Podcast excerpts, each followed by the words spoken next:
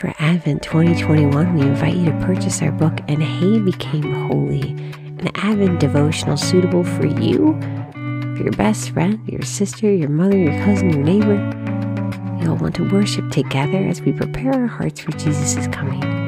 Find out more at blessedisshe.net slash shop. October 12th, 2021. Today's reflections written by Bella Roll. Clean my grimy heart. During my high school years, I developed the unhealthy habits of being judgmental towards others and gossiping.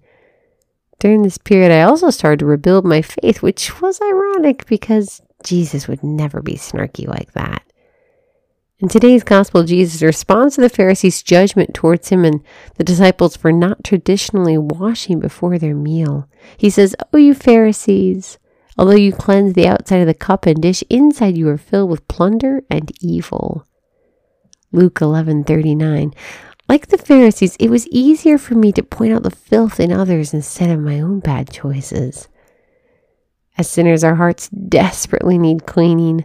The Lord wants to heal our hearts through the sacrament of confession. From my own experience, I understand it can be hard to accept God's forgiveness, especially sins that seem unforgivable. Dear sister, please don't go give in to this lie of the evil one that your sins aren't able to be forgiven.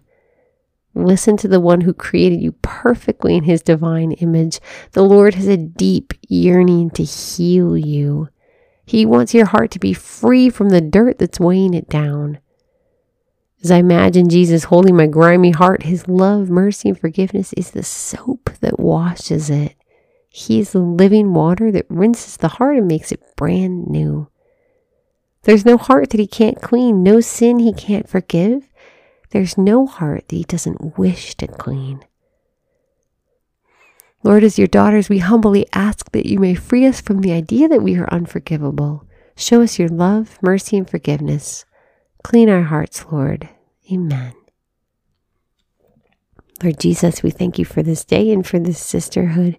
Thank you for the gift of confession.